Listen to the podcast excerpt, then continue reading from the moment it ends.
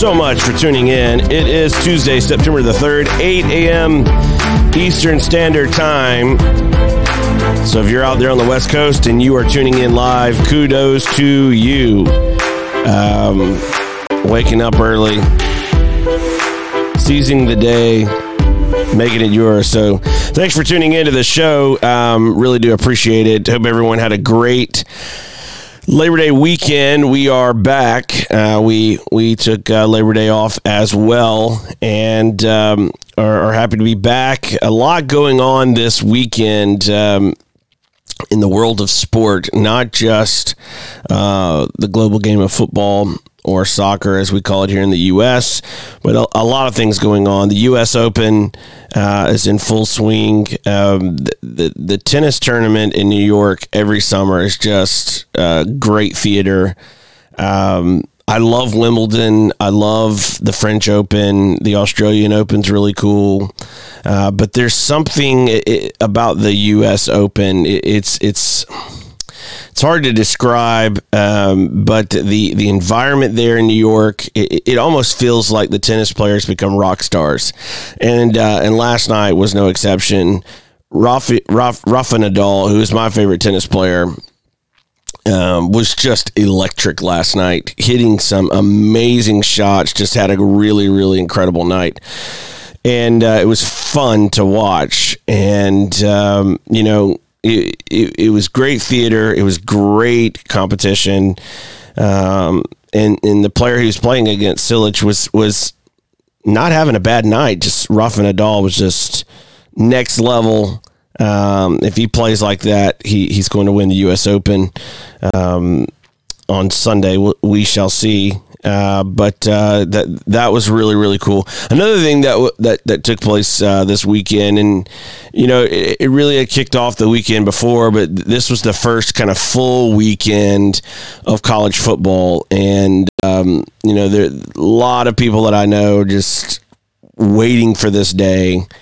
Um, th- this is kind of what what kick, kicks off their sporting calendar every year is this weekend with college football, and um, you know a lot of games, a lot of excitement. Um, one of the stories from from this weekend that I think was was really fun to watch was Jalen Hurts. Uh, he was a quarterback at the University of Alabama. Uh, first two years as a starter, lost his job last year to to Tua uh, Tua Tagovailoa I believe that's how, how you say his last name, and um, and and so he he graduates from Alabama, does a graduate transfer to Oklahoma, gets the starting job there, and had a great weekend. And and you saw all the Bama fans rooting for him, cheering for him. Um, the, the guy was a class act at Alabama, and uh, and and so they're they're happy to see him having success. There were a lot of people within the fan base who understood the decision to go with Tua, but they they love Jalen Hurts as well, and uh, and so he's got a bunch of, of, fans rooting for him, which which is a, which is a sporting story in and of itself because there are a lot of times where people athletes will you know look to leave one team to go to another, or whatever. And to have the admiration of a fan base like that, uh, who who you know is leaving, um, but left you know in a way where he could he could always walk back onto the campus at Alabama uh, as one of them. He didn't leave uh, in in a bad way. He, he, left in a way where you know he he could. Um, walk onto that campus and he's going to be cherished and beloved, um, you know, for the rest of his life. And uh, and so to see that sporting story was pretty cool. And and one of the things with college football that uh, you know I, I, found a little fascinating uh, about this weekend. Uh, there's a lot of um, of you know talk in the broadcast about this being the 150th anniversary of college football. And uh, they were marking it on the field and they were you know celebrating uh, 150 years of college football. And uh, it, it, reminded me of a piece by Glenn Crooks uh, who who wrote this uh, last week talking about how college soccer should be celebrating its 150th anniversary along with college football. But the, when you read this it, it, it actually feels like it, it should be instead of college football. Um, and and the reason for this is that um, the the game that everyone celebrates as the origin of college football uh, was was actually, if you read the descriptions, and Glenn does a really good job uh, painting this picture here. Uh, on November 6, 1869, Rutgers University defeated Princeton University 6 to 4 in what is widely known as the first intercollegiate football game. To honor that day, there's a nationwide celebration to commemorate the 150th anniversary of college football. Visitors to the National Soccer Hall of Fame in Frisco, Texas will see a posting from the U.S. Soccer Archives that reads First match on November 6, 1869, Princeton and Rutgers universities met in the nation's first formal college soccer match. There were not two games on that day. It's the same game. And there's quite a bit of debate as to what type of game it was. This is uh, Tom McCabe, who, um, quoting in this article on Pro Soccer USA. So when you start to go through the details. There were no photographs of the game. There's obviously no video of the game. There are some pictures in, in of the game, and there are um, commentaries uh, about the game, things that were written about the game, uh, news articles, etc. And uh, when you read through um, the the descriptions you come to realize that they're not talking about what we call American football. They're actually talking about college soccer. Now, this is a really cool uh, story.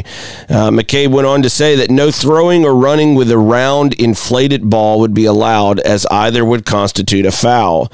The players move this ball forward with all parts of their body, but they mostly use their feet to maneuver towards the opponent's goal. One person who was there described it as frantic kicking. So when you when you when you hear that, you, you're going, that's that doesn't sound like the college football we know today. It sounds like soccer, association football. One painting looks an awful lot a lot like soccer because there's somebody kicking the ball, the ball, McCabe said. And then you look in the background, there are two posts and a crossbar tied across the top, and it looks like a goaltender in front. So when you go through and you you you read these details and then you look at this painting, it's it it starts to become clearer and clearer. It's not even debatable when you look at the actual facts. This is one of those myths that have, have been accepted as, as, historical fact when, when you actually look into the details. College football is not celebrating its 150, 150th year. Should be college soccer. In every game, the cool goaltender saved the Rutgers goal half a dozen times. This is the Rutgers student paper. It's still published today, and this was this was published in 1869. To sum up, Princeton had the most muscle, but didn't kick very well. The, they evidently don't like to kick the ball on the ground. Our men, on the other hand, though comparatively weak, ran well and kicked well throughout. But their great point was the organization, for which great praise is due to the captain. So you can see that there's a, a soccer terminology, uh, goal goal tender is is what they're using to describe this. Uh, modern day, we call a goalkeeper, and uh, kicking the ball on the ground. McCabe also referenced a book written by a former meteorologist from North Carolina, Melvin Smith, who who wrote a book called Early American Football through 1891. When I turned to page 53 on the 1869 season, the College of New Jersey, which is Princeton, and Rutgers split two games of association football, which is where the name soccer comes from. If you're wondering in America, why do we call it soccer? In November of 1869, by his classification system, Melvin Smith calls this a soccer game. So 150 years of college football is actually 150 years of college soccer. This article is a really good read. I, I would encourage you to go read it. It, it goes through, um, you know, where the rules come from. Uh, England is involved. Chelsea's football bri- uh, ground, Stamford Bridge, uh, is a part of this conversation, um, and and and talking through, um, you know, the, the rules of the game and um, you know it's not until uh, about 10 or, or, more years later that things start to get defined into what we know today as college football which if we're if we're going to look at 150 years it wouldn't be 2019 we probably should be basing that off of the, the year 1882 which would be in 13 years, we would be celebrating the actual 150th anniversary of college football. So, um, you know, when you when you when, when we we looked through this fascinating article, it's really um, cool to see, uh, and and also for for anyone out there who is, uh, you know, of the belief that uh, you know that soccer is new or it's it's a growing sport or it hasn't been around as long as the rest. The facts are, it's actually been around longer than the most. It's actually been a part of the lexicon of American sport since 1869, the first official match, which means that for it to have been played as an official match in 1869, a version of that was being played already. For that to be officially organized uh, and and put together in an actual sporting competition it was taking place before 1869, but in an official way, 1869 Princeton and Rutgers played. So we look at all of these aspects and these elements, and and then you think back to what do people say about soccer in this country? What do they say? They they say, look, it hasn't been around long enough. It um, you know it, it needs more time to grow. You know, college football, American football, uh, NFL, the NBA, Major League Baseball, they are they're more established, they've been around longer, this game is new. But again, that's all a myth. It's a myth. What we know as soccer today has been around longer than what we call American football. It's been around longer than basketball. So, why are we not having conversations about American soccer being as big as the NFL or as big as the NBA or as big as Major League Baseball? And this is the this is the crux of the situation. This is where where we find ourselves go, going to have to, to to do real introspection and to figure out why that isn't the case. You have to be willing to ask yourself questions that you may not want to hear the answers to. You may not want to to to really consider and you may not enjoy that. However if we want to figure out how to get better we have to we have to to consider those questions. Why is american soccer not bigger than it is? Why is college football american style football with an egg shaped ball. Why is it so organized and, and handled so much better?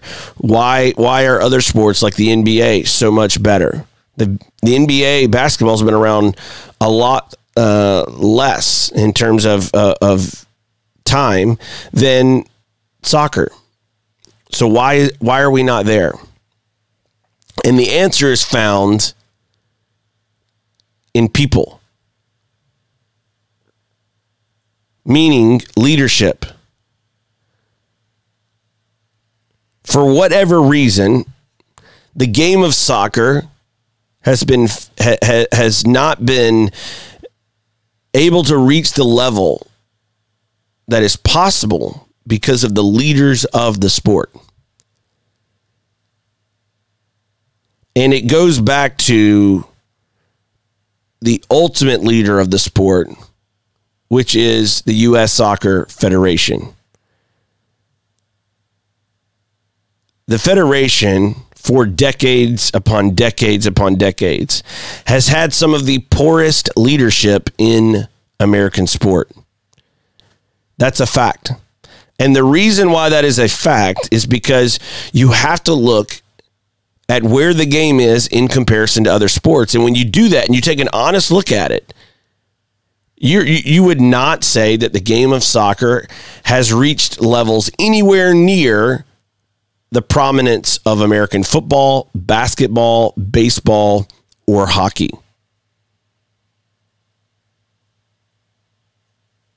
So when we when we take an honest look at it, we have to then look in the mirror and say, what are we doing today that is going to elevate the status of American soccer in a bigger way, in a bolder way? One of the big problems that I that I see when I talk to people about problem solving, running a business, leading an organization is when you when you start to have these conversations about figuring out what are we doing, how can we make it better?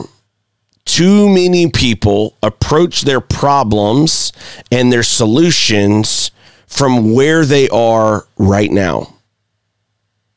Meaning, they put more importance, more value on the present rather than where they want to go. So, if I want to take my organization and make them the best in the country. And I want to make my sport that I govern the best that it could be. Instead of being crippled by what we've done in the past or the realities of our present, we acknowledge both of those, but we place our focus and our priority on where we want to go. Where do we want to be? And if we want to be the preeminent sport in America, then everything has to be put on the table for evaluation.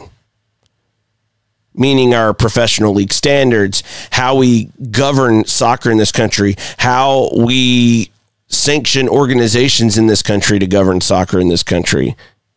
How we register players, how we license coaches, everything has to be put on the table, and not with with this uh, this pretense of well you know we have to take into account where, where, everybody is and, and, and, what everybody's done. And and and these are the realities of where we are. And so we got to figure out how to you know fit a you know a square peg in a round hole. When you do that number one you're not likely to ever achieve your objective. And number two the progress towards that objective, even though you may not reach it, is going to be very, very, very, very slow because you are more concerned with what you've done or what you're doing than where you want to go. So when you're trying to solve a problem, one of the exercises I, I, I coach people in when I talk talk to them about this is if you were starting from scratch what would you do? If you didn't have to take into account anything going on today or anything you've done in the past, money you've invested, time you've put in, the realities of people you've hired, whatever the case may be, if you didn't have any of those things to deal with and you just wanted to to start from scratch, knowing what you know now and knowing where you want to go, what would you do? And then you make that plan and you work from the solution end and work your way back towards the, the, the realities and the problems of the present to figure out what can be fixed and what has to be discarded.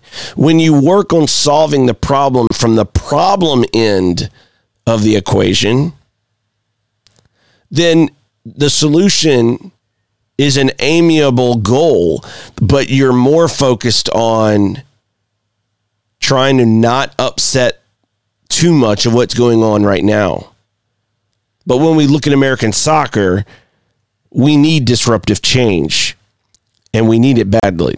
And we're going to get back to that uh, later on in the show about what what does that look like and go back and compare a little bit of what we saw this past weekend with uh, American football uh, in the in the kickoff of, of college football all around this country and why it's working so well and what are the, the principles at play and why that matters for American soccer. But uh, before we before we get back to that, our, our sponsor this half hour is Duktig Brand, D-U-K-T-I-G brand.com.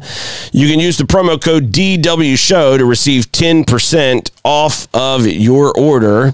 Uh, they are the makers of really cool products, and uh, you should check them out. If you're a coach, if you are a player, if you are a goalkeeper, a parent, there's there are things for you there at duktigbrand.com, D U K T I G brand.com. Use promo code DW show to get 10% off of your order.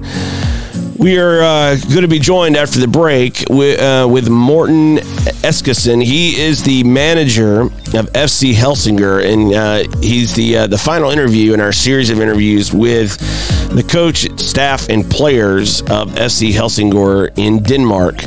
And uh, hope you enjoy the interview. And uh, after his interview, we will be back to get back into this and figure out what we're doing and how we can get better. Thanks for, for joining us on the show. It is Tuesday, September the 3rd. We'll be right back after this.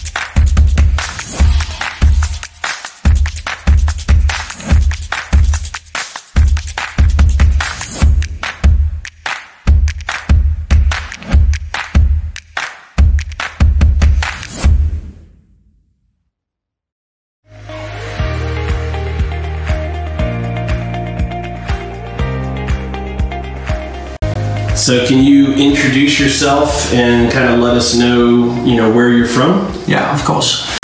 Yeah, my name is Morten Eskesen, and I'm the head coach in uh, FC Helsingør. Before that, I was in uh, the Superliga as an assistant coach for a club called and uh, I've been in some different clubs, and I'm a former player too.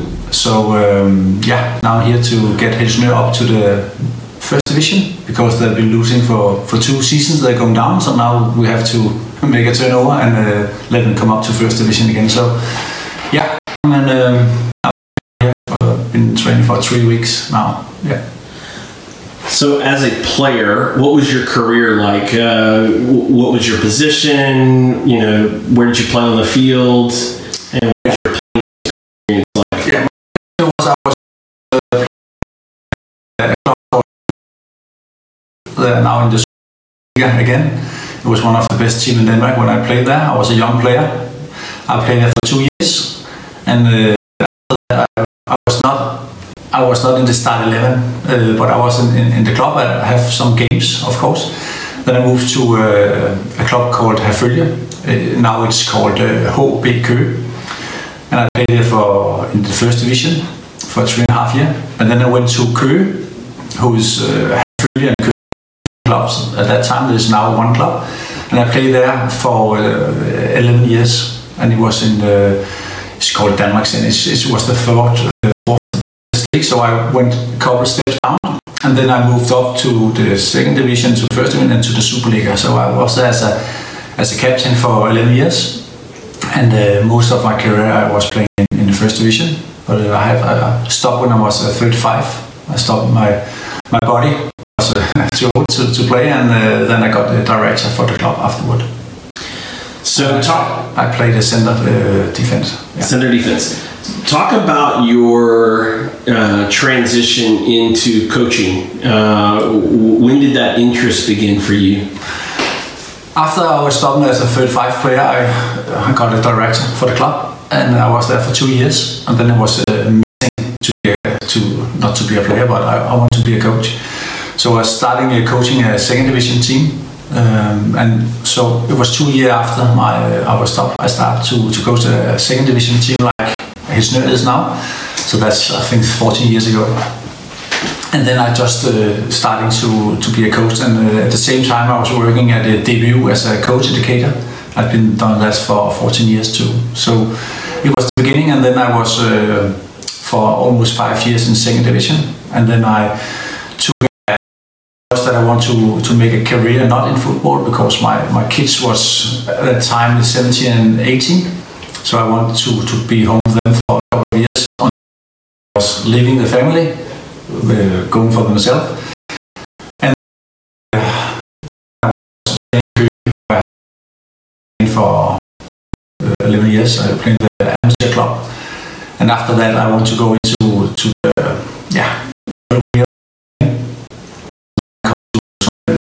and then uh, Randers called me two years ago to come over and help them because they've got a, a bad start for the season, and then they, they need another guy for assistant coach. Um, and I have a profile like everybody else have a profile, and uh, I'm I'm very strong in mental work. I've been uh, working with that for, for many many years, uh, also with my own company.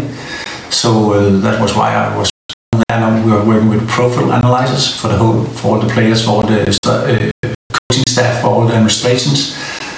Uh, but I always want to be a head coach again. Of course, I've been head coach for yeah 12 years and then two years assistant coach. So I was waiting to get a club again.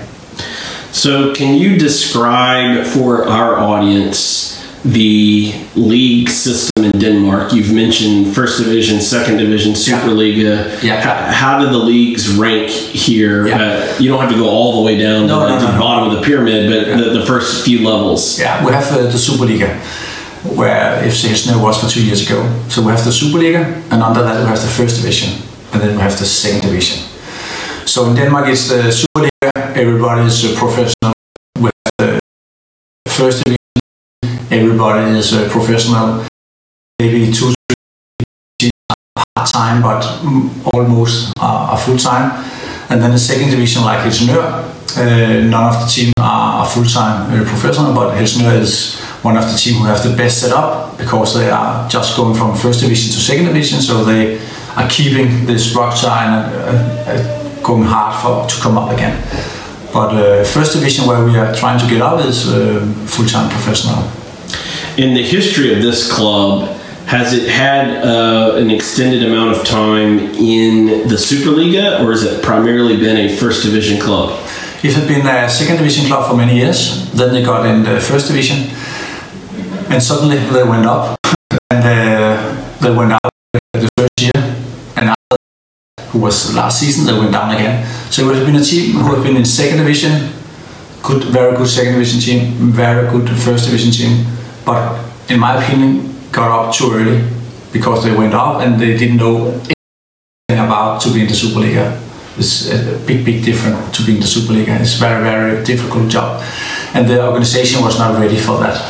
So they went down to the first division, and then I think a lot of the players thought they were too good to play in the first division because they just played in the Superliga, and then they went out of the, the first division. And then it was a big, big uh, surprise for everybody because people are thinking, okay, just, just playing the Superliga, they went down. They okay, maybe they'll go up again, and then they went down to second division. So the, the club here uh, belongs in, in first division, no doubt about that. Now, uh, when you're looking at your players for for the team this year and in the conversations as a coach, manager with, with your players, what kind of players are you looking for for this team to help get this club back up into the first division? I need uh, players who knows uh, have some routine, some older players who know what it's all about, who have played in the first division or played in Superliga, and then we need some young players who uh, wants to learn, who wants to to come and, and help us. So it's some olds, some what they want to be here. Two years ago and now you play in the second division, it's a big, big uh, difference. In Superliga, maybe there are some games uh, 20,000 people, and now there's maybe uh, 500 sometimes. So it's a big, big difference for the players and a big mental to, to be to play here because players think they're to play in the second division. So for me, it's most important that players want to be here. I want to be a part of uh, and that's why the, somebody I've said that not should, should be playing here because uh, they think they're too good to play here. And you know, uh, then I said, then you don't have to be here. Hard work comes first, and then uh, I think we'll win a lot of games. But you you have to to be here. Well, good luck with your season, and thanks for joining us on the show. Yeah, you too.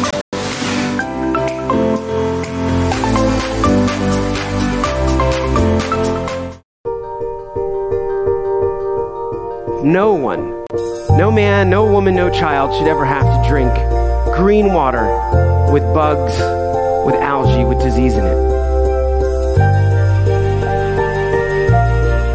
Bad water and a lack of toilets kills more people than all the wars in the world. We know how to bring clean drinking water right now to every single person on earth. And when you can bring water into communities, it truly transforms them, it changes everything. Or you could know that you'd made a difference. You could know that you had truly impacted the life of a family, of a community, of a region. There was either clean water or there wasn't. We believe in a world where every single person has clean and safe water to drink, and we will continue fighting until that happens.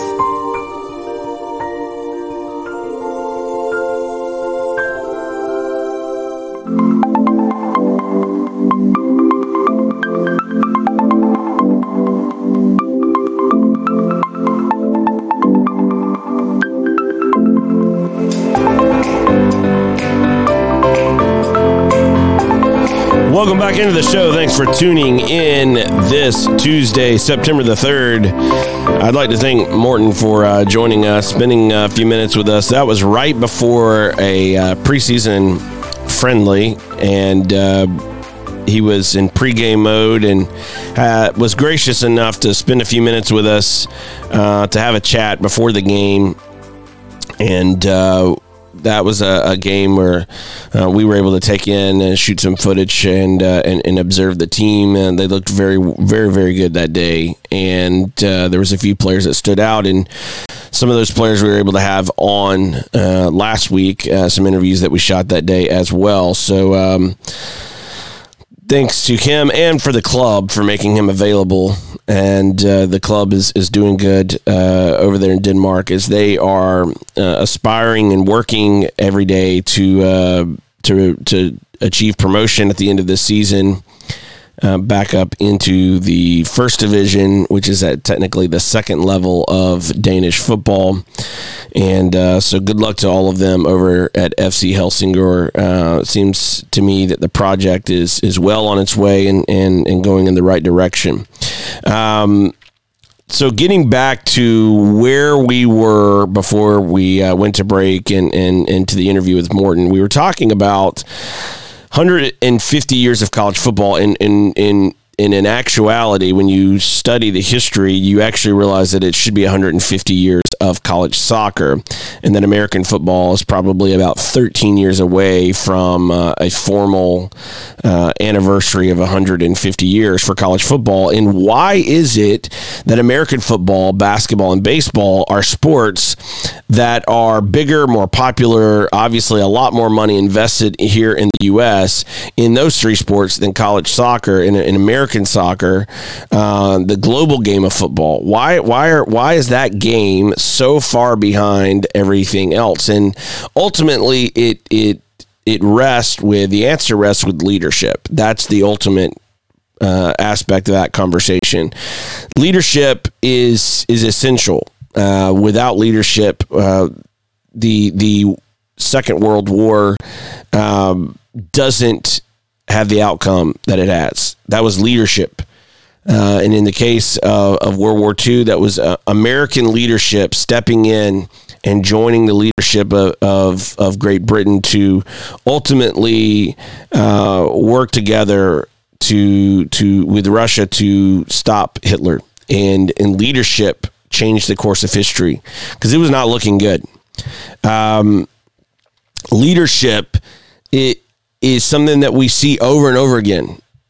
There's no accident that the University of Alabama competes for national championships in football under Nick Saban. That's leadership. Now, you cannot like his style of leadership. You cannot like him personally. Uh, fine.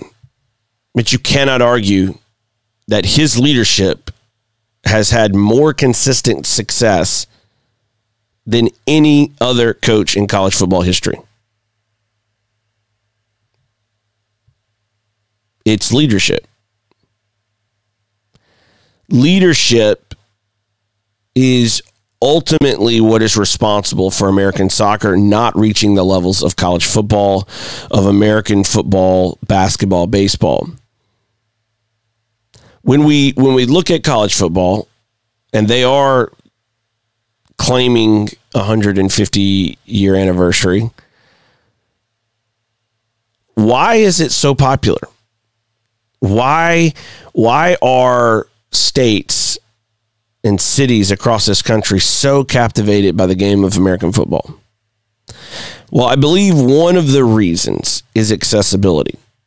And this is a principle that we talk about all the time. Access, opportunity is so important. Now in college football, in in in Major League Baseball, in the NFL, in the NBA, there is no promotion and relegation. So before all of you who are like, well, see, that's proof we don't need promotion and relegation in American soccer because no one else is using it, and you see how popular they are. Well, let's look at apples to apples. Why is college football so big? It's not because there's only 30 teams that play college football or the top division of college football. As a matter of fact, uh, in in looking at this and in understanding and kind of processing what access means it, it can mean different things in different ways. And in the case of promotion relegation, it is a built in mechanism that creates more than just access. It puts access on steroids and, and incentivizes investment. That's what, that's, there, there are multiple levels to promotion and relegation. Access is one of them, but access then gets leveraged in an incredible way and it becomes a vehicle that goes beyond even what what we can manage even with American college football. And I know that may sound extreme or really really like I'm grasping at straws here, but just just go with me here for a second and you'll understand what I'm talking about. In college football, at Division 1, the football uh, the FBS. So this is like your, you know, Ohio States, your Michigans, your Alabamas, your Texas, Florida, Notre Dame, that level of college football that play in bowl games, etc. There's about 130 schools at that level. That's the top level of college football in the U.S. Okay, so there's about 130 schools at that level. At Division One FCS, which is the the what what used to be called one double A. there's about 130 schools at that level. So technically, that would be like if you were looking at this uh, and compared this to the English pyramid, for example, the Premier League instead of having 20 teams would have about 130 teams. And the championship which is division 2 in England would have about the same number about 130 teams at that level. And then division 2 in college football has about 168 it's over 160 teams at D2 and then you have teams at D3 so you're talking about hundreds of teams in the top 4 levels basically going 4 levels deep So, access. This gives you the ability to cover a lot of ground to saturate the country with access. How does that play out? Well, across the four levels of college football, D1, D1 for, for purposes purposes of this conversation, D1 AA, D2, and D3, across those four levels of college football, in states like Alabama and Georgia, you have 20 schools across those four levels. In Alabama and Georgia. Florida 21, California 35, Nebraska 14, New York 48, Ohio 44, Texas 55. You starting to get the picture? In college football, having these schools all over the country that have access at different levels D1, D, D, D1 AA, D2, D3. What, it, what has happened is, is that American football has created access across the country. And that access has created opportunities opportunities for cities, opportunities for players, opportunities for coaches, opportunities for revenue. All of these things build on themselves. So when we look at American soccer, we have Major League Soccer that only has access in American cities, only has access to about 20 ish cities because you have two in LA, two in New York, and then you got three Canadian teams. So you're you're around 20 cities that have access to D1. Compare that to American football. Over or right around 130 cities. 130 colleges that have Division One football. It's probably not quite 130 cities because you'll have places like Los Angeles that has USC and, and, and UCLA, etc. But you have uh, well over 100 cities across this country that have access to Division One college football. You have access to Division One AA at around 130. Access so college football doesn't have promotion and relegation built in. But what they do have is access in a different way. When we look at American soccer, we don't have access. We have 20, 22, low 20s. They're adding teams, they're growing but they're not getting to 160 to 130 to 100 anytime soon at Division 1.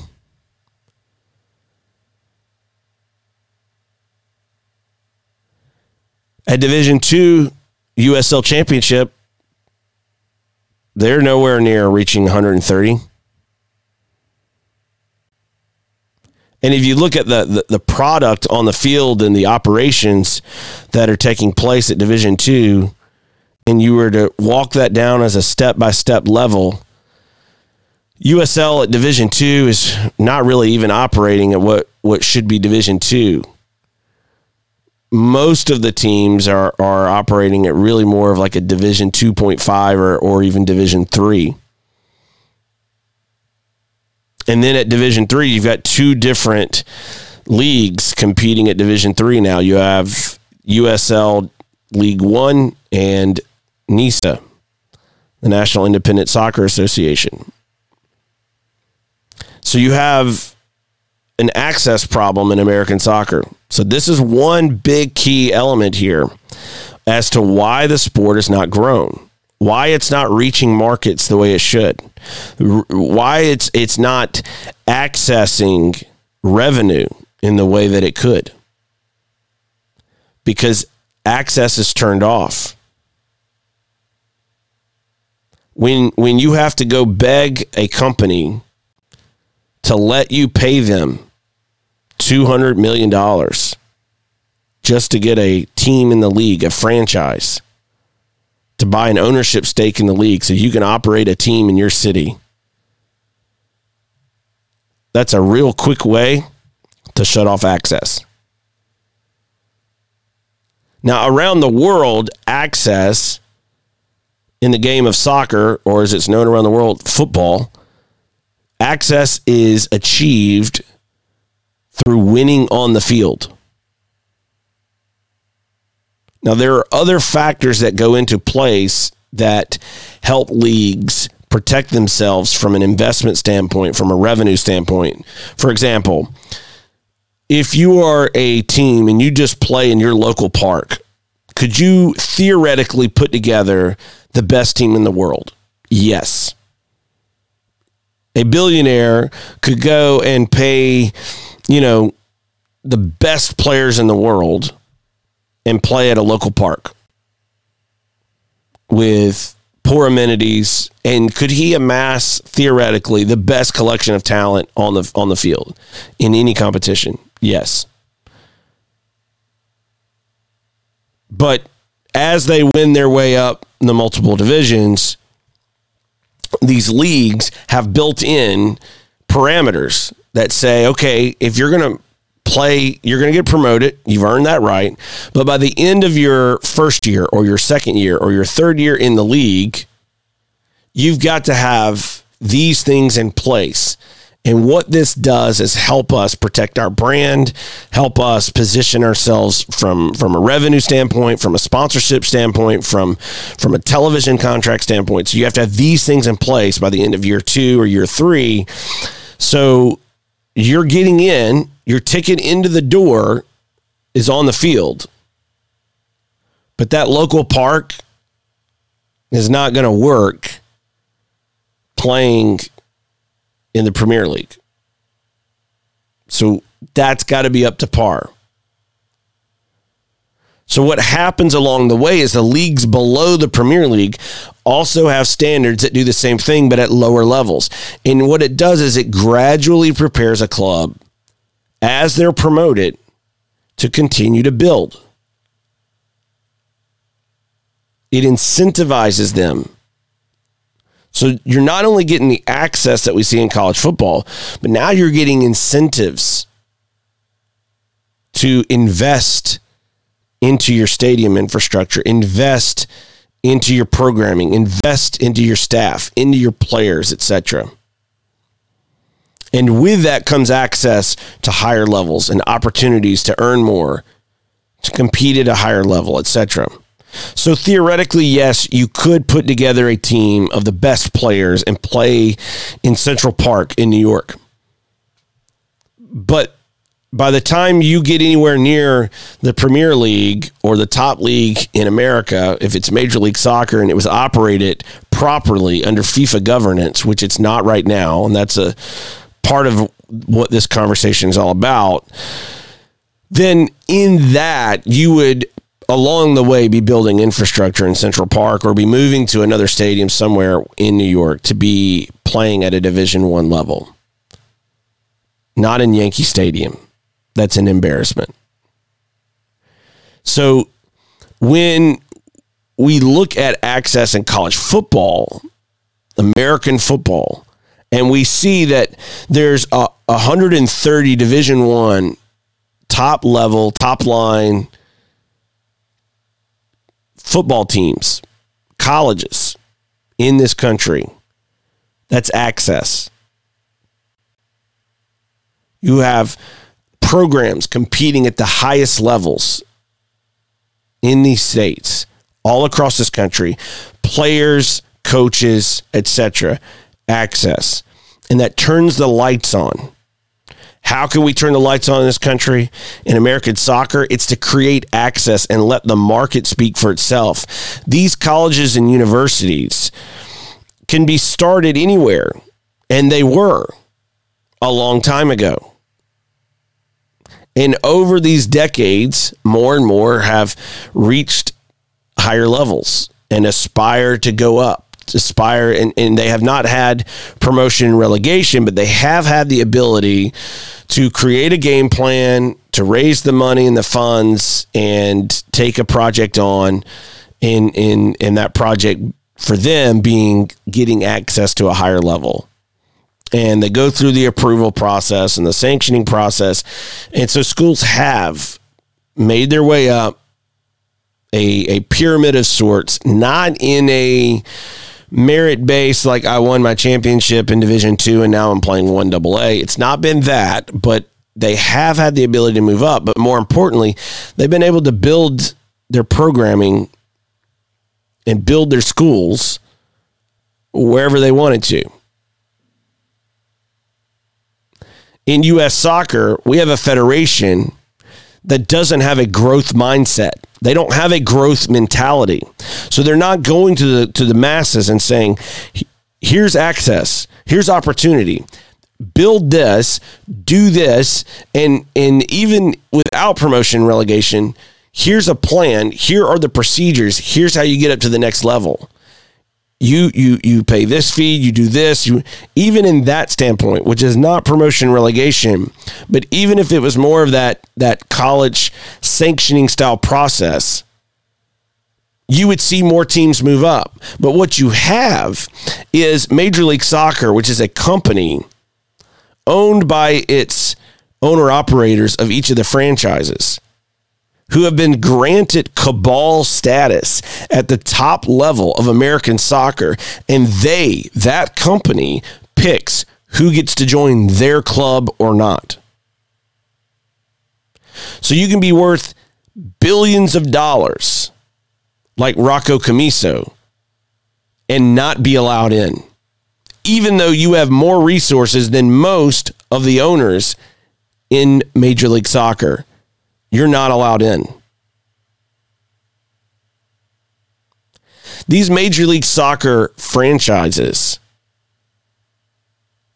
are only creating that type of value, meaning the buy in fee of 150, 200 million dollars because of the fact that they have been allowed by US soccer, i.e., poor leadership, to extort cities and ownership groups through what I call artificial scarcity, meaning that U.S. soccer has allowed this company to sit on top of American soccer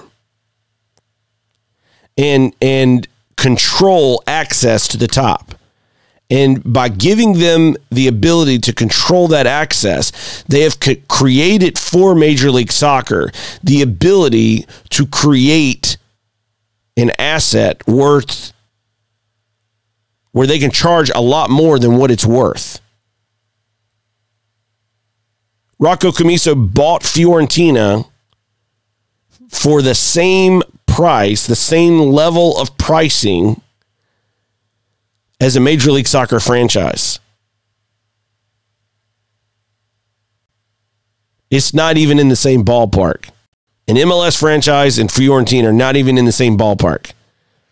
But in this case, they are because they get to squat on Division 1 status granted to them by US Soccer because of the inbreeding of leadership across the two you have a company and a federation in bed together, scratching each other's backs, and therefore making it difficult for anyone else to get in. Imagine if we had instead the opportunity for any club in America to make its way to the top. And because of our geography, just like in college football, we figured out a system that would allow, let's say, 80 clubs across this country to be playing at the same level within an American style Champions League on top of it. So you had your Atlanta Uniteds, but you also had your Las Vegas Lights and your Memphises all at one level. But broken up geographically like college football. And every year having 16 teams play in a an American style Champions League on top of that 80 team level. Now you're turning access on across this country. And in short order, you are now creating access and opportunity in a way that this country has never seen. And the reason why we've never seen it is because of poor leadership. And that is ultimately our problem. Our federation just doesn't do its job, and it doesn't do its job in a way that really sets out to achieve its mission. They're more focused on the present and the things that they've experienced in the past and the things that are set up like well, we've got US US US youth soccer and we've got US club soccer and we've got USSSA and we've got this and we've got this and we got to figure out how to do all that and keep all the, rather than figuring out what's the solution. What's the best thing for American soccer? Let's do that. If you fit in that picture, great. If not, guess what? We have plenty of places for administration. We have plenty of places for people who are working right now, volunteers or paid staff in this country that work at US Youth Soccer, U etc. That if the federation did its job properly and those organizations did not exist anymore, those jobs would still exist, but maybe in a different way. Maybe they're directly with the federation and not with a U.S. youth soccer or a U.S. club soccer. Instead, now they're part of the federation. So it's not that you're eliminating jobs. It's not that you're sending people out on the streets uh, and you're sending them home and you're saying, we don't want you involved anymore. It's no, it's saying we're involved together. We're working together. We're building this together.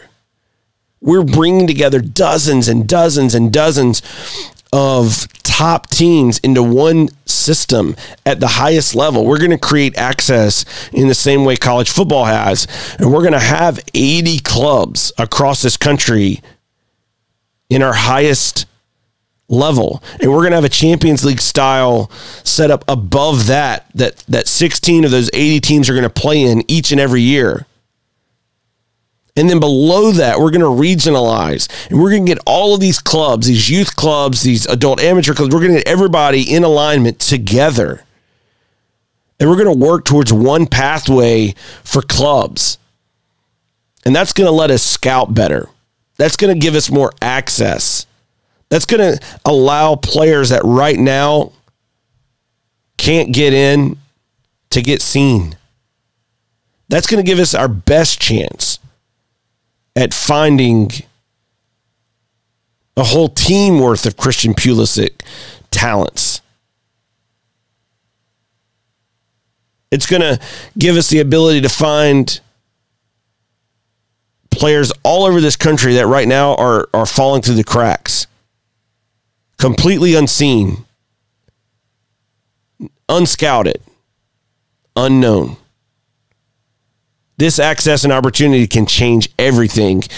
And we've got to change our mindset first and foremost in order to get there.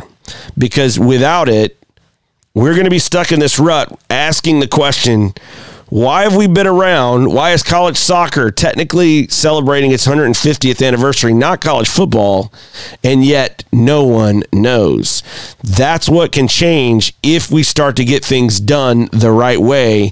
And that begins and ends with leadership. Thanks for tuning in today, Tuesday, September the 3rd. As always, you can watch these shows on facebook.com forward slash WRKMN. We'll be back again tomorrow. Thanks for tuning in, and thanks to Morten Eskesen for joining us with FC Helsingør. Hope you had a great Labor Day weekend and uh, enjoyed all that the sporting world had to offer. There was a lot going on, and um, hope you had hope you had some time to, to enjoy it with some friends, family, etc.